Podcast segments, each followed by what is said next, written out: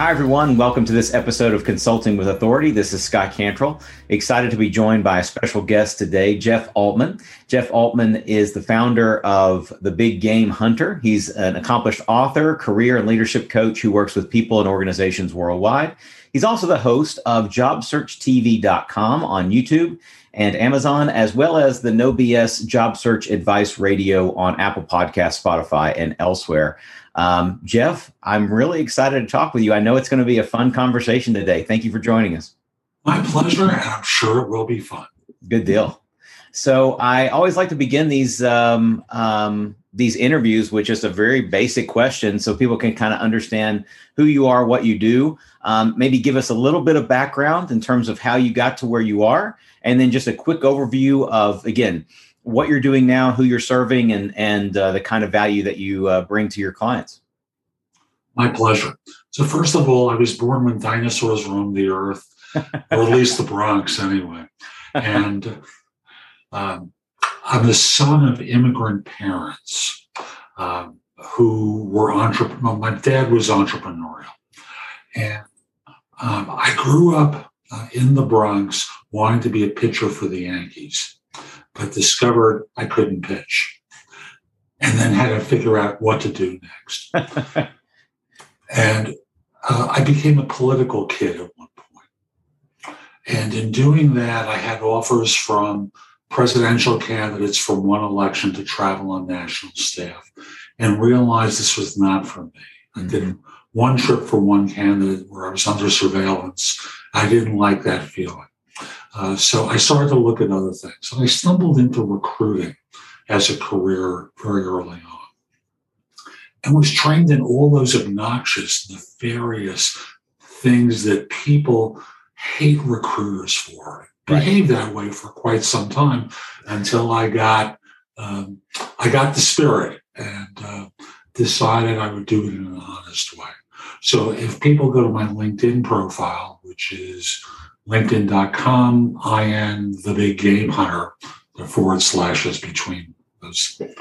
Uh, what you discover is I've got thousands of uh, endorsements from people, a bunch of recommendations, and many of those came from my time doing recruiting. And we all know everyone hates recruiters, and with good reason. Um, eventually, I decided I want to leave recruiting because it is a tough field right. And uh, transition into being a therapist in private practice. But i had the good fortune of meeting my wife in graduate school and put that on hold for a while until eventually you know uh, we adopted a son from kazakhstan you know the home of Borat uh, and uh, traveled there a few months after 9-11 to bring him home. Wow. And uh, yes it was one of those moments. Yes it was a wow. And um, once he was old enough and I was old enough, um, I decided I would do something different because mm-hmm. I put that on hold and I moved into coaching. Uh, so I work with people worldwide around job search, hiring more effectively, managing and leading, and workplace related issues. And in the work that I do, I bring a, a, uh, a certain energy to the equation that uh, I think helps people a lot. Yeah. Well, I know in in our past conversation, uh, enthusiasm is absolutely something that that carries through uh, and is quite contagious when uh, when I hear you speak. So, again, thank you for that quick overview and kind of um, walking us through your story. It's pretty uh, pretty impactful. Um, the first place I want to turn our attention to from a consulting standpoint, in terms of the work that you do uh, for individuals and organizations, uh, is around business development because so many of the people listening to this and consultants, experts, thought leaders, whoever it may be, you know, they have their expertise and they do what they do, and and for the most part, they do it really well. But they'd love to be able to impact and influence more people, uh, more of the businesses that they want to serve.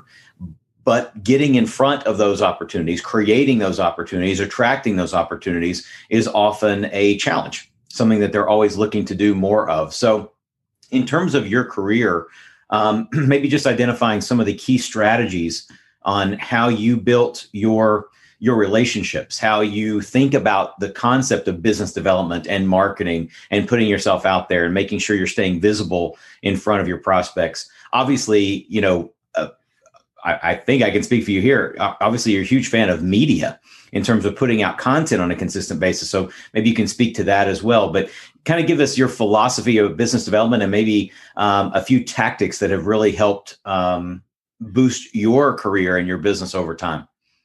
So back when I started in recruiting, the way you did business development is you got on the phone and you called a bunch of people. And, and again, as a recruiter, that involves institutional customers to get jobs to work on, as well as individuals to fill those jobs. And you get on the phone and say something along the lines of, Hi, my name is Jeff Altman. I'm a recruiter. I'm working for fill in the blank. Um, our firm is one that has been very helpful in helping organizations like yours fill positions, just like I saw you advertised in the New York Times. Right. You know, a basic, slimy approach, 1970s uh, marketing. And, and when you, and it worked for a long time. I was sure. very, very effective because it was a numbers game. Right. It was also a style game. And I was very good at being robotic, but still looking as though I had style. And to me, that's one of the differentiators for me and what I do is I do things with style in a way where I connect with people well. And eventually you do this long enough and you grow to hate yourself. because you know, you're saying the same things over and over again. Yeah. And your mind starts to turn to mush. Now, I was in a field where, and I'm still in a field where people don't know how to recognize someone who's capable. Okay. Right. And that I think is, is true for most people in, in most fields. Sometimes people are able to attach themselves with their corporate name. So, for example, if you say Facebook, there's a certain image associated sure. with working for Facebook or Google, and we could come go down a list of, of organizations. But most people don't have that. And thus it becomes what do you do for yourself to differentiate yourself? I started writing, and I, I did that with what we used to call an e-zine. Uh, now, you know, we do it differently. But in those days, uh, you use constant contact uh, because MailChimp wasn't there yet. Right. And you generate uh, a newsletter. In my case, I started every other week. And my first one came out in August, late August 2001. Okay. In other words, two weeks before 9 11. Yeah. Yeah. And I was starting to chronicle the economy at that point, which I recognized was coming out of the recession. Mm-hmm. And when 9 11 happened, I was in New York. Wow. And I saw the second tower come down. Mm. And I had to be a refugee leaving New York on foot. And I chronicled that for people. And uh, just started to write about my experiences and start to write about my expertise. Sure. And in the middle of, you know, the e-zine, and I would always have a couple of jobs I was recruiting for. And I built a mailing list up for a lot of years uh, and, and had a good subscriber base. Eventually, that became less important to me. I noticed that open rates became very low, and it just wasn't interesting anymore to get people to read. Because as we all know, no one reads anymore. Very little, unfortunately. Yeah. But once you face the reality of that, the question becomes how do you connect with your audience? And notice I use the word audience. It could be your clients, it could be anything along those lines that allows you to create an impression because they don't know how to differentiate between one person and another. Right. So, number one, as a recruiter, I started to do the podcast in. Uh, I'm sorry, I actually did YouTube first. I did my first YouTube video back in the days when YouTube limited you to 10 minute videos. Yep, I remember that. My, and my first video came in at nine minutes and 58 seconds. uh, and I believe it's called The Easiest Way to Negotiate a Higher Salary for Yourself. And I am a stiff on that. Uh, I'm not, I don't, my glasses on, I'm in a different house at that point, And it's, hi, my name is Jeff Altman, the big game hunter. And I'm just going to monotonously present my ideas. And it was boring. Gotcha. Uh, but it was good Yeah. And it's helped a lot of people. And, you know, I came back a couple of years later and I saw I had 30,000 views of it. And I went, and I didn't monetize this. so um, YouTube became one vehicle for me. Yeah. And then in November of 2010, after months of procrastinating, uh, I decided I would do a podcast. I went for the easiest thing I could possibly do, uh, which in those days was Blog Talk Radio, which meant you called in on the phone. And they had a free version of this that had a countdown to it.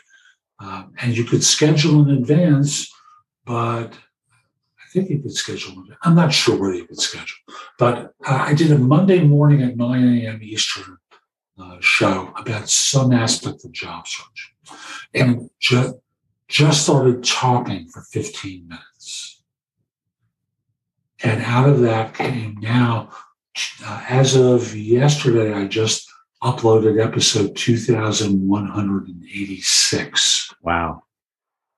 Um, so what happened, and then with social, it becomes a lot easier because you take the content and you put it out into the world, hmm which many people I know are afraid of. Now, one advantage I also have, folks, is I'm LinkedIn member 7653, which means of these 740 million people on LinkedIn, I was the 7,643rd member of the platform. And with a brand like the Big Game Hunter, which I have trademarked for anything employment related, a lot of people came to me because it's a powerful brand. Yeah. So what I've done is brand myself in a variety of ways so that people get to know, like, trust, and respect me. Because as a recruiter, where everyone hates you, you got to do something so that they go, huh, maybe he's different. yeah. And as a coach, where is you know, for the women, as long as you have a floral print dress, uh, and for the guys, as long as well, I'm- not sure what it is for the guys, but a lot of the coaches I see are really quite mediocre. Mhm. Uh, you know, as long as you show up, you can announce yourself as a coach. Yeah. and Right. I, I decided to differentiate myself and stand out from folks by giving away a lot of information. And I'm a content creation machine. You know, my blog has over 11,000 posts that people can watch, listen to, or read. Wow. That's amazing. So to that end, then, um, what I'm hearing, you, you, you- there's a lot there, and I've just been jotting down notes like I've been watching you. every couple of seconds. Yeah. Um, what I'm uh, two two big things that I'm taking away, and I want to go deeper on just a couple of them, or one of them. Um, this concept of content creation and how prolific you've been um, obviously speaks volumes, and so I want to come back to that. and have a couple of questions about that. The second thing you talked about actually branding yourself, right? Creating this personal brand, this professional and personal brand. Uh, so people know who Jeff Altman is, and then they also know what you do. Um, briefly, speak to the the importance of not just having the brand, but making sure that your content and what you say, but not just what you say, not just the content, but the context of how you say what you say. Can you speak to the importance of congruency between the message and the image? Because one of the things that I see consistently, and listen, I don't have it all figured out myself, always a work in progress. But one of the things I do see consistently in the expert space, coach, speaker, author, consultant, whoever it may be, oftentimes someone does have their branding down and they're very congruent. But other times it becomes very, very clear that they're going for a particular style of brand, but their mm-hmm. messaging is not congruent with that style of branding. So can you speak to that nature of that? How do how do you how do you think about keeping those things congruent? And it's complicated for me because when I did recruiting, it was very easy. You know, what I did one day is I recognized that if you say that you're a recruiter, you're you're tarnished with the same brush that everyone else is. Right. So I was looking for something that would allow me to separate myself from others. And I was walking down the street in New York, and suddenly it popped into my mind the big game hunter, mm-hmm. which was congruent with the idea of headhunter. Right. Yes. It was a nice little sync with that. And it worked for me as long as I worked in search. But then I started to think in terms of, okay, I want to go into coaching. Mm-hmm. And I want to do more than just simply job search coaching, career coaching. How does it work there? Because I've spent a lot of years developing that brand in one context. And I want to acknowledge it's been hard for a lot of my audience to give that up. Gotcha. Initially, I didn't plan on staying in the job search space, but they demanded it of me. Mm-hmm. And thus, I acceded to what their what their wishes were because my my knowledge is world class in that space. Mm-hmm. But I broadened it a lot. Yeah. And I started to do more content, or I should say, additional content in different ways that address some of some of the different things that I was interested in. And as I said to someone a week ago, my definition of a career and leadership coach is going to be different than other people's because right. I don't just simply help people with job search or career transition. I think of the totality of a career, which as a manager, as a leader involves hiring, managing and leading more effectively, resolving workplace related issues that you have so that you can play big in the world. Yeah. Yep. And that's become the way I've shifted the brand a little bit. Mm-hmm. And a lot of people only see me in the context of search. Yeah. Because when you do something for as long as I did, which 40 years, it's a long time. And, yeah. You know, when you look at supermarket products where branding has really be, become paramount, yeah. you know, if I say, please don't squeeze the Charmin, you know, suddenly people have an association with that product or any other term. You know, there's lots of things that uh, businesses have done to brand products. Yep. And as individuals, we've got to do things to stand out instead of being a part of. Because if you're if you're one of many, they don't know how to tell the difference. Yeah. Right. To be in other words, kind. so in other words, you can't be one of many you have to be unique one of a kind one of a kind yes yes as another mentor of mine he calls it competing in a vacuum right and, and you get to you get to architect that vacuum right you get to architect what that that positioning looks like i think that's really valuable um, let's go back to content creation because i know i'm a huge proponent of content and and marketing and selling through education i always say that the shortest distance between a prospect and a client is education because if a prospect is educated on who I am, what I can do, and how I can help them, they're much more likely to become a client than if they don't know those things. So it's not about selling, it's not about features or even benefits necessarily. It really is about let me tell you how you can get the result you want and show you what that process is and educate you on that. Then, if you want me to help you do that, let, us have a conversation. We can figure that out. So, uh, in terms of your content, you're incredibly prolific. You're talking about these 11,000 posts, over 2,000 episodes. Obviously, you've had some time to build up this content uh, over the years, but uh, for someone who is in the midst of their content creation or they're trying to create this this archive of content what would you say what types of content would you say for them to focus on if you have recommendations? And then i think another key thing where a lot of people uh, present company included uh, become sometimes intimidated by this content creation issue is just in the amount of content we feel like we have to create. So can you speak to this idea of leveraging content in multiple places repurposing content in different ways? Because i know that for a lot of folks that is a you know um, they feel like they have to create something brand new for every different every different media channel but that's not always the case. So maybe you can speak to types of content that you found to be most effective for someone who's just starting or getting started in terms of content development and then um, how to make how to create that content creation machine so that it's truly efficient so I started with the premise of I don't know how to answer that question because I don't know who I'm talking to today. Fair enough. Yeah. So different audiences like audio, different audiences like videos, different right. audiences like the written word. So, for example, with COVID now, well, let's work with the assumption we're in the tail end of COVID, for example, for now. And people will be back in the gym. Right. And thus they can listen to podcasts more. They've been trained to watch video. We don't read as much as we used to. Right. So I, I've written eight books and guides, The Job Hunting, another one about hiring. I'm going to have another book probably in the next few months on, on a new topic. Um, but the idea is you start and think of a book as a business card for you Mm-hmm. that you can hand out to people. Don't think of it as a sales tool because most of Right. you will never sell a book. And if you do, it's the friends and family, which doesn't count. Right. But the idea is, you know, if you have a book, you can send it to someone and say, this, I just wrote my first book. I think you'd find it interesting. Maybe we can talk about it afterwards Right. if you've Right. had a chance to look at it. You can appear on people's podcasts.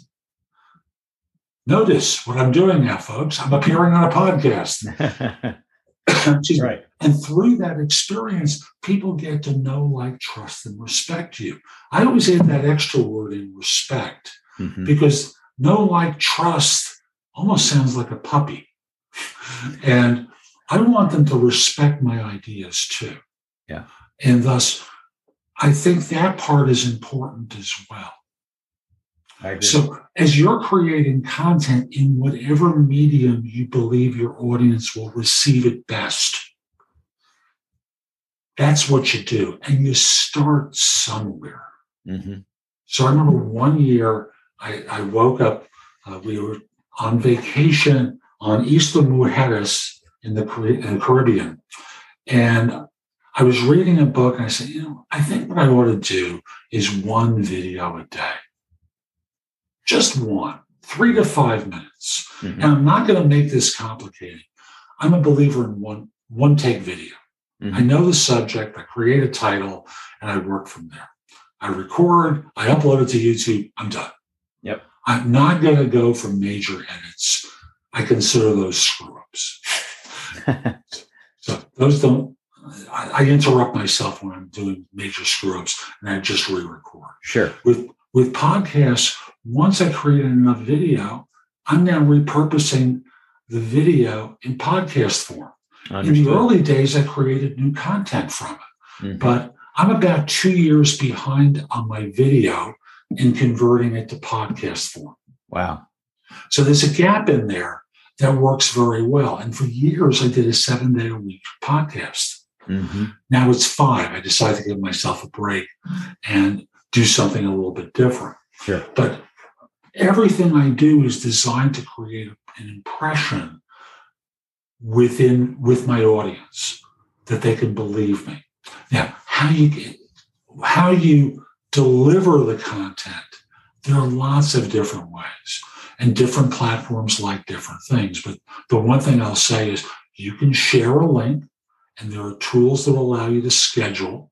Right. And if you have a website, know, once you have it, let's say uploaded to YouTube, there's a tool that will deliver it back to you for your website into the blog that you can then share uh, to whoever the recipients of the posts, which can be distributed to any number of social media channel. So uh, my stuff automatically generates to LinkedIn, YouTube, uh, Facebook, and a couple of other places as well. Every time the post goes out, I have it transcribed as well because Google likes text. Mhm. So you got to give them text. And I know this sounds like a lot of work, and it is. It's why no one does this like I do, Yeah. because they're not prepared to put in the effort. You don't have to do it my way. You can do it more simply Mhm. and just start with one. Do one post a week, graduate to two, graduate from there to three. You can build it up over years, but the idea is start. Yep. You're an expert at what you do, just like I am at what I do. And thus, folks, you can be, you have to demonstrate that you're world class. Good enough isn't. Excellence is what the audience wants to see from you. And they're going to get it they're going to get it from you for free. Yeah. And what's amazing is once they get it to you from for free, they want to connect with you. Like one of my favorite stories is when I first transitioned into coaching, someone approached me uh, about coaching them. And we get on the first call, and they go, Wow, I've seen that painting before and that backdrop. It's you. And he was enamored with the fact that he was actually talking to yeah. me because for him, I was a celebrity. Right, right, absolutely. And, and that's that, what you're trying to create for the audience. That had been strategically and intentionally you had strategically intentionally done that um, but but doing it not in an ego driven way doing it in a I I know that if I share myself if I share that excellence if I share that education if I share this content this value that people the right people will be attracted to it and I'll be able to engage them. Um, you know, there, there, was someone I was coaching around leadership who was going in front of a panel that was going to evaluate him for a role within their nonprofit Mm-hmm. And he'd been rejected by them once and was going back for a second cut at the approval. Yeah. And he was going to have 15 minutes to get their attention to get approved. So think of this a 15 minute interview for which he's flown halfway across the country. Yeah. And he walks into the room and he remembered what I told him going in because the first time he went up, he held back and he was very formal. And his the feedback he received was, "You'd be great in front of the board, but not with us." Wow. Yeah. And I told him as he went up for the second time, I said, "Risk everything." Yeah. Wow. And folks, when you're creating content, you've got to risk everything. You've got to put yourself out there, even if you think you're going to be rejected or criticized, because the right person is going to respond to you. You can't be a generalist anymore. Yeah. It just doesn't work. Audience, how many channels do we have on, on TV? And then you add Netflix and Prime and Hulu and Apple TV and all the other venues for, for content you know, it's so partitioned, it's so right. chopped up, and that's what we go for, and that's what people go for as well. And that's the opportunity too, right? I mean, uh, right. it's, it's not just it's not just that you're restricted in terms of you can't be a generalist anymore. The opportunity is in niching down on a particular subject and or with a particular market segment or whatever it may be. And like you said, being being authentic but also being willing to put everything out there to risk everything as you say to be vulnerable to keep it real to not be blasé or vanilla or bland but to, to own who you are. Um, it, if you're an expert in your field then be the expert in the field and and and own that space. So and what's funny is folks, I know the excuse that you're going to give. You're going to say, I'm not an expert. I'm good, but I'm not an expert at anything. Right. You're expert to someone else. Yeah. Yeah. And just recognize you can't be an expert to everyone, but for someone else, there are a lot, you know, you your message will get across. Like if you've been on Clubhouse, sure. Um, you know, people on Clubhouse that are up on stage present themselves as experts at a lot of things. Right. And a few of them are, and many of them are not. Right. But they have the authority of being on stage exactly. and being the mod. And thus they're they're creating a brand around that, even though they're at best mediocre. yeah, I mean it's often true, and and Clubhouse is just a platform. Like I mean, it's a great example, but that that uh, scenario you just described just repeats on any platform, right? Uh, Clubhouse is an easy one to use as an example because it's so clear, right? And if you do some due diligence, and obviously you know, I would ar- argue uh, to do your due diligence on the people that you follow and the people you mentor with, or or have coach you in different areas, and make sure they are who they say they are and they can do what they say they can do. But the bigger the bigger takeaway is, it's is it's easier than ever to build a congruent brand. It's easier than ever to publish content automate the scheduling um, and the takeaways that i wrote down here were you know in terms of content strategy number one just begin keep it uh, number two keep it simple don't overcomplicate it um, be authentic be vulnerable and and, and, go back to the number one again. Just begin. Just get started. You uh, over time you will build that archive. It's not about trying to fill up the vault in the first two or three months. Right. Just get mm-hmm. going and add one thing on top of another. Don't don't feel like you have to give everything all at once. And you'll notice when you go back and look at your old stuff, you'll think it's terrible. Yes, well, I me I got too. a bunch of old stuff that I was like, please, please, I'm not. I don't want to get this anywhere close to the internet. All right, let's, let's I put it out. I don't care. Yeah, and yeah. Every once in a while, I repurpose it and I say it's from the archives. Yes, so exactly. people know it's old stuff. Well, and sometimes, and sometimes, as you well know, uh, there is gold in some of the old stuff too. It's not all bad, right? Some of it is, some of it is gold that just needs to be polished up and put back out because its time has come again. Uh, that that is a fantastic conversation, um, really valuable.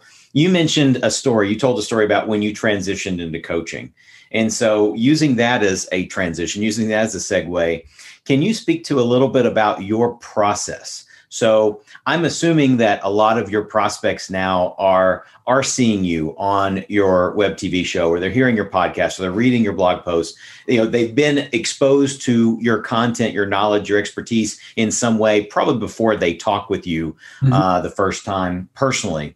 Um, would you mind sort of uh, sharing with us how you engage with a new prospect? What is that from the time you have that first meaningful conversation, that first engagement?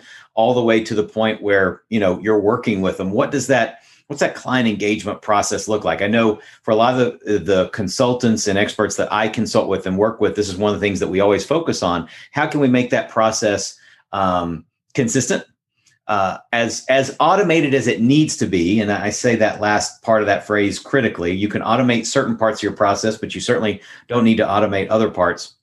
So but how can you keep that process consistent, make it efficient, and and obviously effective. Would you mind sharing a little bit about what yours looks like? So the simplest thing I did was a few years ago. I bought calendaring software annually.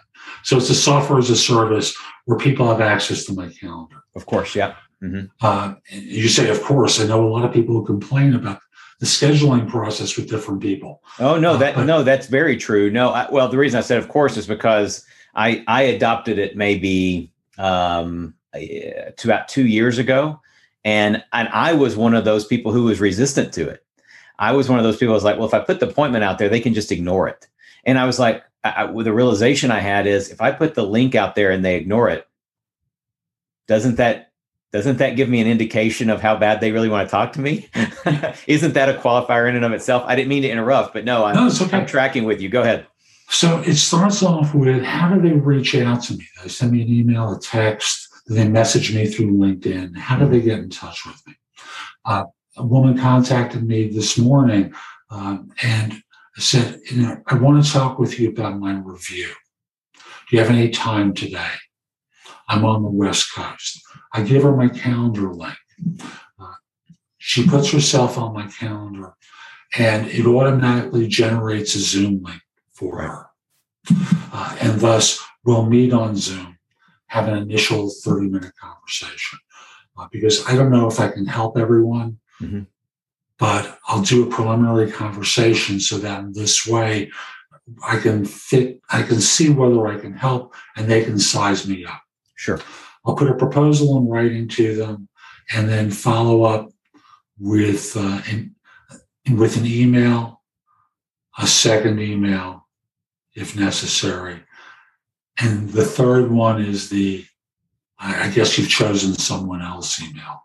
And I'm going to stay in touch with you from time to time, but you're under no pressure or obligation. Uh, if you don't want to receive the messages, my feelings aren't hurt. Yeah.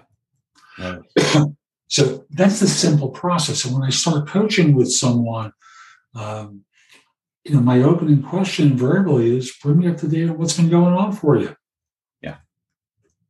I just want to get them talking because once they start talking, they'll get to the real conversation. Yep.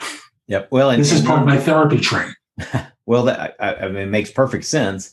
And once they get talking, you're, you're now listening for areas where you can bring value or not, right? And so you're trying to that the whole nature of that conversation is to filter and qualify or disqualify that opportunity. And if they are qualified and there seems to be interest then you put together uh, a, a, proposal. I guess it depends on obviously the scope of what you'll be doing mm-hmm. for them and what that looks like. Are your uh, is your coaching regimen, and you don't have to get into the details of this, but just in general terms, in terms of the work that you do as a coach, is it do you have um, regimented coaching solutions or products packages that you offer that are sort of you know we're going to meet this many times over this amount of time and we're going to talk about these things. It's sort of curriculum a lot you know has a curriculum behind it and a timeline behind it or are is the coaching that you do more customized and and uh, dependent upon you know what the particular client is looking for or is it a hybrid of both? I'd say a hybrid. I'll give you an example of how Mm-hmm. Uh, a man contacted me some years ago. He was up for a position. He wanted me to prepare him for an interview. So that would be a particular service I would offer, a 45 right. minute interview prep session, which, by the way, folks, it is terrific. And from there, he decided to continue on with me. Mm-hmm. And we worked on him getting a position that would move him from the US to Germany, where he was like a fairly senior person in marketing, but didn't have an officer's title. I see. Uh, and he wanted to continue on with me to help him be effective in his role, mm-hmm. which I'm great at because uh, I bring all my trainings in, into play. Uh, and then there was the point where he realized, and I was hammering about him about this for quite some time, that the organization didn't respect youth. They didn't respect energy. Mm. They were kind of sedentary and valued longevity. So if he wanted to stay there for the next 10 years, it'd be great. Yeah. But they weren't going to, even though he created some great campaigns that were used globally with great effect. But he was still going to be seen as that kid mm-hmm. for a lot of years. Uh, and thus, there came the time where he spoke with me about I think it's time for me to go. And I helped him step into his new role as CMO of an organization mm-hmm. and helped him almost double his salary. Wow. Yeah. And, uh, and helping him in the current environment too. And helped him negotiate the package because they came in a little light on the money. Mm-hmm. And I just helped him negotiate a package that upped the base, increased the reload because it was a U.S. based position. You know, when he could join, since uh, his wife was expecting, and you know, they would have the advantage of uh, the German system, which is she could take a lengthy leave right. at full pay, and thus he could work remotely and travel to the U.S. when needed. So there's lots of things that I'll do to work with someone. So it can start with one service. Mm-hmm. And escalate to something broader. Sure. Or we just dive right in and do something that's package oriented. Mm-hmm. And the fun thing is when I work with someone over a long time, I have the opportunity to really be with them. Right. And not just simply deal with this transactionally. Looking for a job, did an interview, got to negotiate salary, want me to look at the resume. It's all transaction. Yes, of course. But yeah. when I work with someone long term, I wind up being, and I'm going to use a term that we don't really uh, respect in the U.S. that much, that much anymore. I could be an elder for them, that right. wise, trusted individual that they can speak with who doesn't have a vested interest in whether or not they take this job or that job, or you know, get this situation or that situation. I'm there to serve them, getting what they want professionally, or handling a situation. Someone that they can trust, because internally, when firms assign a mentor, that's an agent of the organization. Yes, right. Exactly. You're not getting that third party outside unobjective or uh, objective, I should say, objective expertise and guidance that you that you should want and do need. Yeah. Right. Yeah. So what I try to do is create breadcrumbs for people yeah. that they'll follow to me.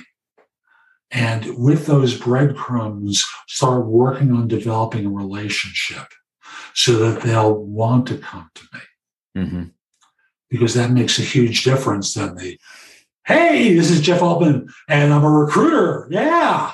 Oh, absolutely. And and because of what you're doing actively in terms of the media and the content you're putting out and the impressive archive and inventory of everything you pre- previously have done, you you you can and are attracting these ideal prospects who are who are then perfect in terms of who you're looking for to to do direct one-on-one client work for. That makes a lot of sense.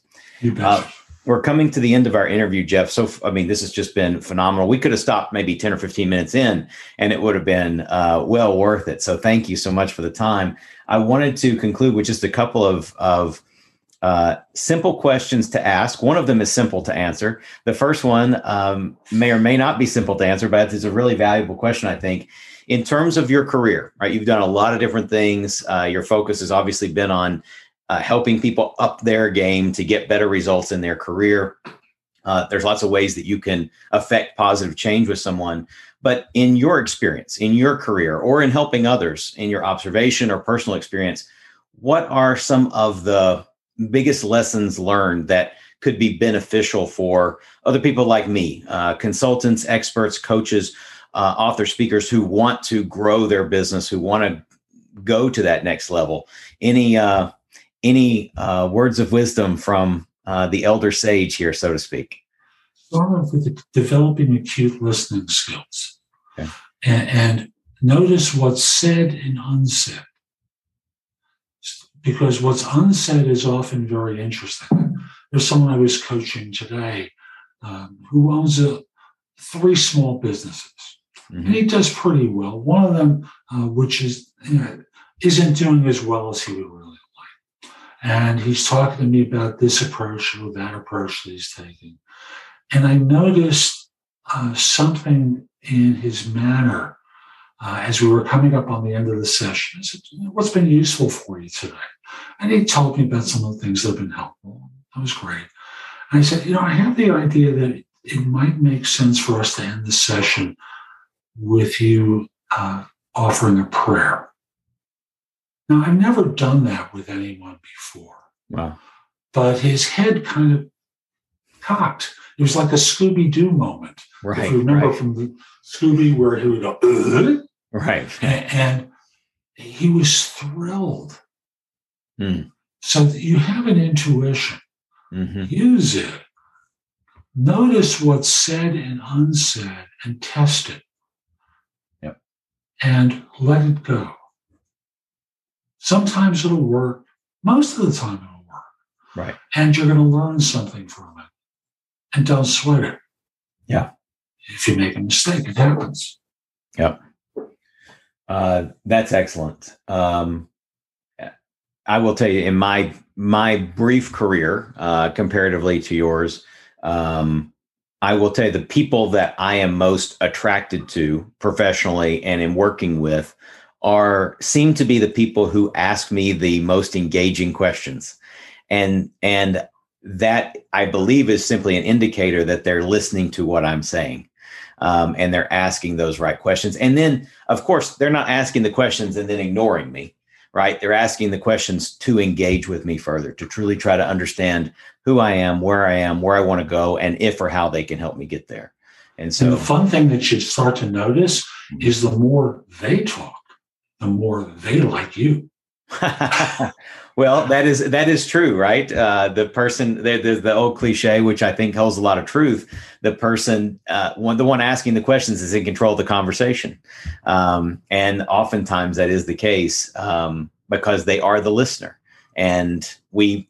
In today's world, especially where where we are talking and where we need to talk and share our content, uh, but where everybody is talking and trying to get their message across, it is those people who are truly authentically listening and empathizing with us that I believe um, have our ear, have our attention, uh, have have our um, they've, they've captured they've captured our our engagement. So I think it's a great note. Last question is a simple one. If someone wants to find out more about Jeff Altman, if they want to engage with you, if they want to watch uh, your web TV show, if they want to uh, listen to the podcast, uh, they've got a lot to go through. They have 11,000 posts, 2,000 plus episodes, a number of books, etc. But if they want to find out more about who you are, what you do, or potentially engage with you, how what's the best way for them to to get into your world? I've got two websites. So if you want everything I've done, it's at thebiggamehunter.us. T H E biggamehunter.us. There's a game guy who's got the dot .com address. Gotcha. Uh, he, he's created and sells games. Uh, without the job search material, no BS coachingadvice.com. And of course, you can go to jobsearchtv.com. You can watch me on Amazon. That's the name of the channel there. Uh, I'm on Roku, but there's a like a, a, month and a half delay on my content going up there, so it's less valuable. Mm-hmm. Uh, of course, the podcast is an Apple Podcast, Spotify, Google Play, wherever there's a podcast available, you can you can listen to me. That's fantastic. That's awesome. So the Big Game Hunter, the big game thebiggamehunter.us and no bs nobscoachingadvice.com uh, is where you can find Jeff. Uh, Jeff, thank you so much for contributing your time, being very generous with your time and your expertise today. Been very helpful to me. I can only assume that it's also been very, very helpful to our listeners and viewers. So thank you again. You're welcome. I want to close with one thing, and that's I've had a campaign to tell people not to say take it easy. Because okay. it's one of those things, take it easy, like be lazy. I see. Instead, okay. instead, why don't we just tell people to, to, to not put in great effort? After a while, at some point. I so that's you. why I end my shows, my videos by saying, be great. I love it. I want to encourage you best, not mediocrity. I love it. I love it. Well, then I will echo that sentiment um, for consulting with authority and Jeff Altman. This is Scott Cantrell wishing you the best of success. And in Jeff's words, be great, everybody. Thank you, Jeff. You're welcome. Thank you for listening. I hope you got a ton of value out of this episode. And before we go, I want to thank the sponsor of our show, Smart Solutions Media. Smart Solutions Media empowers business owners, consultants, and other independent professionals to easily attract better prospects and transform them into long term clients. If you're a B2B consultant or service professional and would like to start filling your pipeline with better quality prospects, visit us on the web at smartsolutionsmedia.com to learn more about what we can do to help you. Be sure to complete the short two minute accelerated growth scorecard you can find on the website, and you'll receive a complimentary strategy session where we'll give you specific insights and recommendations to help you attract high value clients. Until next time, make sure you are consulting with authority.